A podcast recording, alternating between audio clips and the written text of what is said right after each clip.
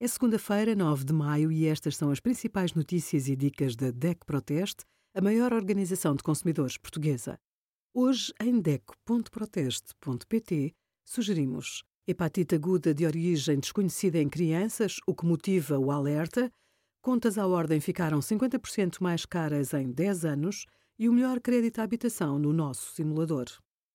Em alturas de crise económica e social, há mais esquemas fraudulentos escondidos em anúncios de emprego.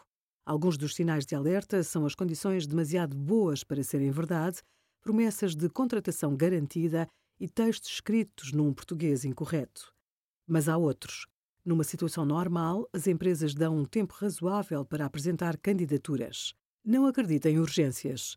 Apesar de o teletrabalho ser hoje a realidade de muitos empregos, o trabalho a partir de casa pode ser usado como isco em anúncios falsos. Ignore também processos de recrutamento que exijam pagamentos, seja para formação ou para qualquer exame de admissão. Também não é aceitável que sejam pedidas informações confidenciais, como o número da conta bancária. Nunca clique em links de e-mails ou SMS com propostas de trabalho, só se conhecer a origem.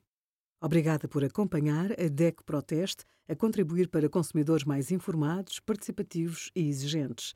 Visite o nosso site em deco.proteste.pt.